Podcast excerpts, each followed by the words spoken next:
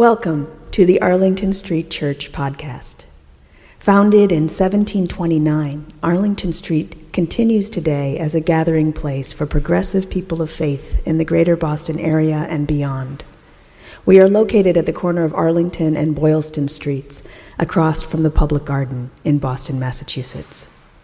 Please visit ascboston.org for more information about this historic Unitarian Universalist congregation. Arlington Street Church, gathered in love and service for justice and peace. One morning last week, I was unpacking from a hiking trip, paying a bill, preparing for a house guest, polishing a pair of boots, doing laundry, confirming an appointment, and thinking about a topic for this sermon all at the same time. And at some point, I watched myself starting a task being reminded of some other task, and wandering from room to room with an Allen wrench in hand, reminding me I was supposed to be fixing the garbage disposal. It seemed a good time to reflect on the perils of distraction and the power of paying attention. At the age of 44, Henry David Thoreau lay dying of tuberculosis. His family friend, the abolitionist warrior Parker Pillsbury, stopped by. Pillsbury's curiosity about the afterlife got the best of him. He writes When I entered, Thoreau was looking deathly weak and pale. I said as I took his hand, You seem so near the brink of the dark river that I almost wonder how the opposite shore may appear to you. Thoreau famously replied, One world at a time. Whenever I catch myself driven to distraction, this is the mnemonic that drives me back to attention. One world at a time. Do this then this, then this. Breathe. Sadia Massoud wrote a really great piece about distraction that opens with an interesting premise. We're distracted not because of all that noise in the background and foreground of our brains, but because of the surround sound, she says. Actually, it's that our brains love stimulation. The reason it's such an uphill slog to return to center and refocus is all wrapped up in one little thing, one word dopamine. Oh, dopamine. How we love the buzz of the phone, ding of a text, the little red bell on Facebook, hearts on Instagram, and all our notifications, including your order is ready. Basically, whatever we associate with pleasure. Every shiny new thing catches our attention and steals it away, hijacking our brains from whatever we were doing a moment ago. This phenomenon even has a name. It's called novelty bias. And it's not just that. Novelty bias would be enough, but in addition to our weakness for shiny and new, we hate, hate to be bored. We have almost no tolerance for boredom. We would do a lot to escape it, which is why the entertainment industry is a multi million dollar enterprise. When we're not being entertained, our minds wander. It is their nature to wander. Linda Stone, a famous former Apple and Microsoft consultant, coined the term continuous partial attention. Harriet Griffey, author of The Art of Concentration, writes By adopting an always on, anywhere, anytime, any place behavior, we exist in a constant state of alertness that scans the world but never really gives our full attention to anything or anyone. In the short term, we adapt well to these demands. Adrenaline and cortisol are designed to support us through bursts of intense activity. But in the long term, the stress hormones, adrenaline and cortisol, knock out the feel good hormones, serotonin and dopamine, which help us feel calm and happy and create a physiological hyper, alert state that is always scanning for stimuli, provoking a sense of addiction that is temporarily assuaged by checking in. There it is addiction. Constant interruptions affect our heart rate, make us feel jittery, and have the same effect as losing a night's sleep. The costs also include a 10 point decline in IQ, which is twice the impact of smoking marijuana. Just saying. In an article entitled Harvard Psychologists Reveal the Real Reason We're All So Distracted, Matthew Killingsworth and Daniel Gilbert conclude that the real problem isn't our penchant for a stimulating or chaotic environment. They are, we say, wired for a state of continuous distraction. We spend a whopping 47% of every waking hour mind wandering, an experience so ordinary, so natural to us, we don't even notice it. This just feels sad to me. Nearly half of our precious time, we're thinking about the future and relinquishing the gift of the present. In addition, when we lose focus, we're less creative less productive. We wallow in the sensation of being completely overwhelmed, miss opportunities, and are less happy. Okay, that's all the bad news. We know that attention is among our most precious resources. And thankfully, very thankfully, there's a lot we can do to heal our wayward minds. I want to share some secular hacks and then talk about a way to engage spiritually with the power of attention. I'll begin by inviting us to give ourselves some grace. Forming new habits takes about three weeks. So, first up, let's talk about our phones. For years, I have preached about the importance of morning some of you can say it with me when we take care of morning, morning takes care of the day. When we take care of our mornings, the morning will take care of the day. Right after we awaken, our brains are in the alpha state, that gateway to our subconscious. It turns out that those very first few minutes are really important. They can dictate the rest of our day. If we are checking our email or social or reading the news, we are not reaping the benefits of the richness of that time. Trust me, I know this is not going to be easy, but the evidence is incontrovertible. Do not touch your phone. Use your earliest waking moments to read or write, walk or exercise, eat breakfast listen to music, or sit in silence. Once your day is underway, one way to really help yourself with minimizing distractions is by turning off your smartphone notifications. You be the judge of whether or not you really need to know ASAP that Apple Arcade is now offering a puzzle that involves embroidery that Gayle King and Oprah are enjoying their trip to Jordan, or that Utah just broke the state's record for the largest snowpack. Could you read about that later, perhaps, during a designated tech break? Next, consider the five more rule, which I personally personally think is more realistic as a three more rule. Here it is. Whenever we feel like quitting, we can do just three more. Just three more. Three more minutes, three more reps, three more pages. This is a form of mind training or spiritual practice.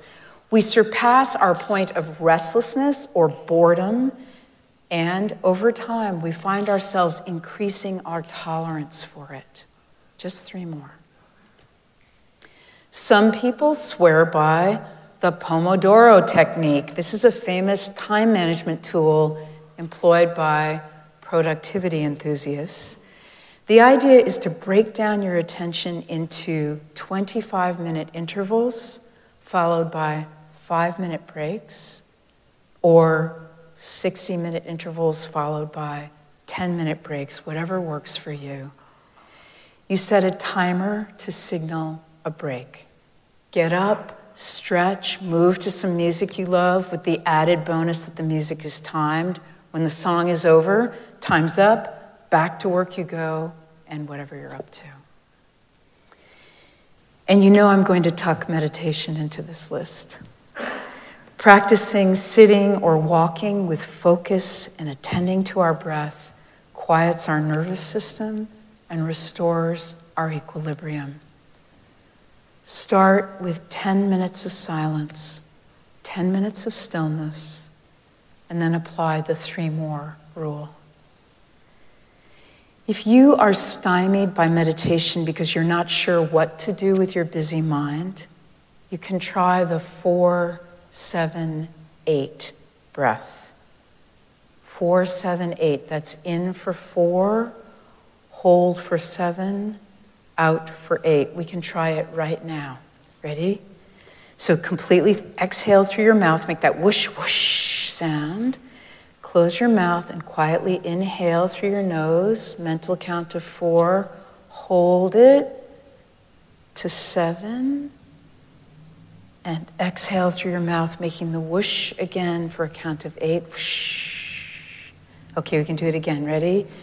In breath, two, three, four.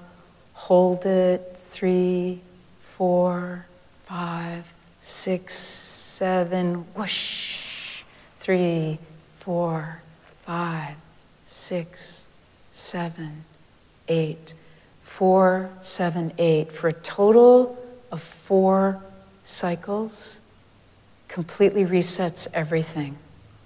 It's science, I don't understand it, but I believe it. Four, seven, eight can try, just change your life. So now we're veering into these spiritual solutions, right? Let's really go there.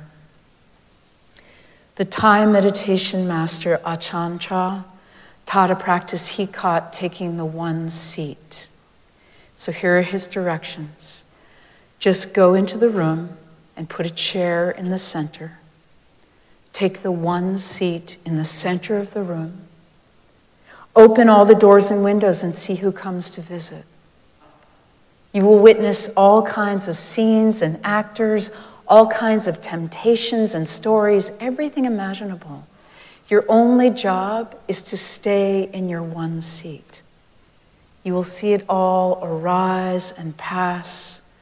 And out of this, he says, wisdom and understanding will come. Chah is speaking, of course, both literally and metaphorically. The literal part is that directive to sit through whatever arises, to sit until clarity and understanding are surfaced. Many of us have cobbled together our faith from disparate spiritual traditions.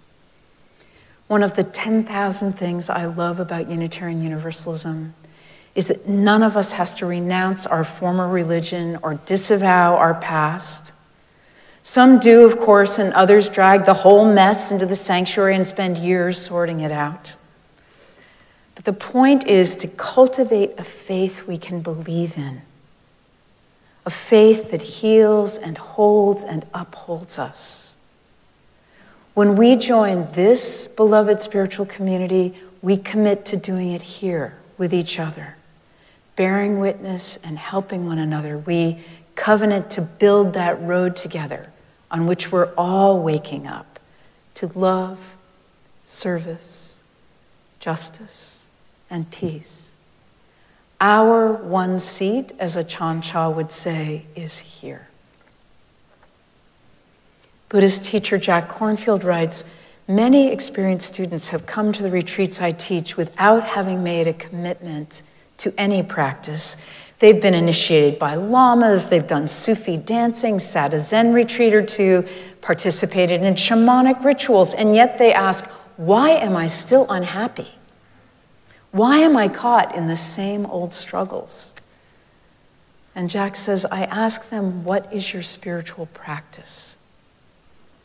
They often answer that they haven't chosen yet. Until we choose a discipline and commit to it, how can a deep understanding of ourselves and the world be revealed to us?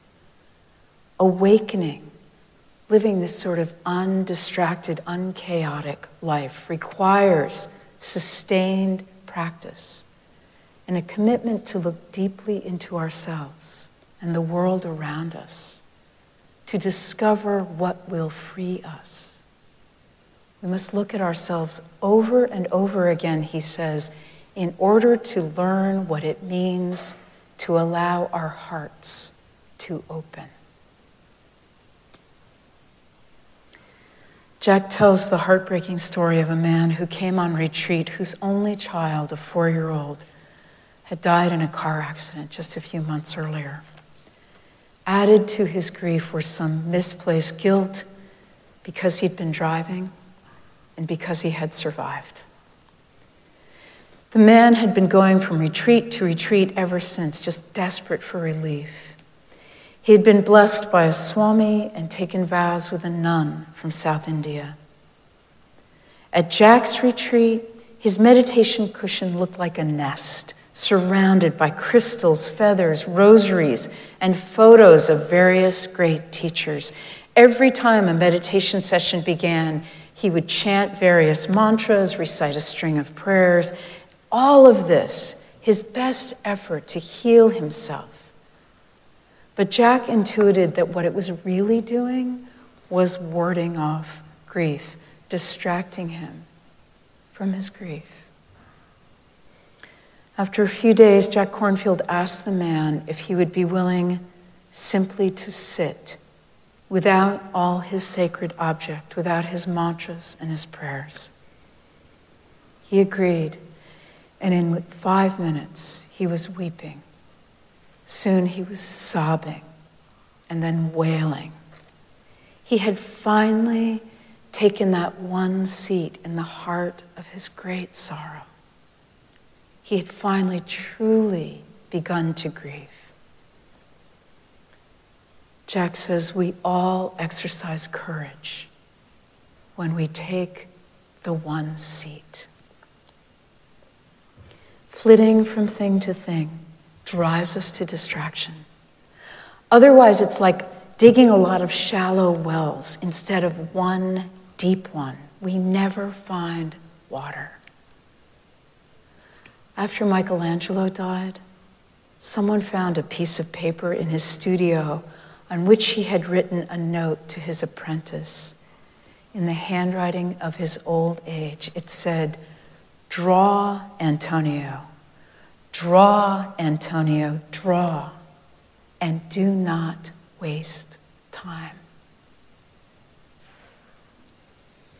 Beloved spiritual companions, may we choose to live one world at a time that siren song of distraction, novelty bias, continued partial attention, and mind wandering are a threat to our joy. Let's manage our phones rather than letting them manage us. Try the three more rule pay attention, take a break, meditate. Try four, seven, eight. In breath, hold, out breath, and take the one seat. In closing, here are the final lines of a poem we love Mary Oliver's The Summer Day. I don't know exactly what a prayer is.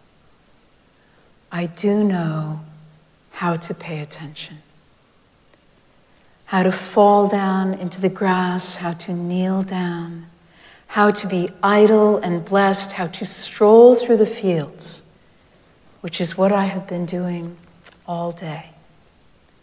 Tell me, what else should I have done? Doesn't everything die at last and too soon? Tell me, what is it you plan to do with your one wild and precious life? Amen. And now for our benediction, I invite you to put your hands over your heart in namaste. I bow to the divine in you. This is from Indian author Kalidasa's The Exhortation to the Dawn. Look to this day, for it is life, the very life of life. In its brief course lie all the verities and realities of our existence. For yesterday is but a dream, and tomorrow but a vision. Let us look well, therefore, to this day. Let us keep this faith, beloveds, and pass it on. The service begins when the service ends. Bless your hearts. I love you. Amen.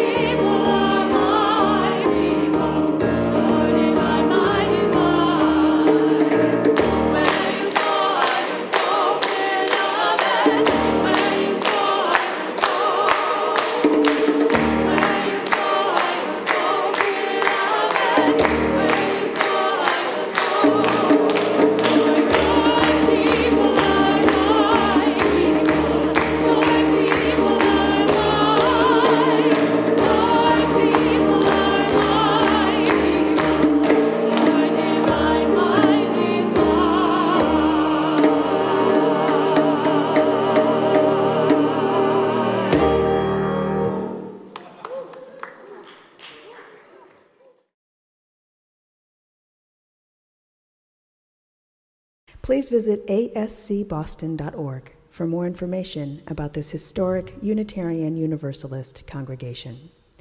Arlington Street Church, gathered in love and service for justice and peace.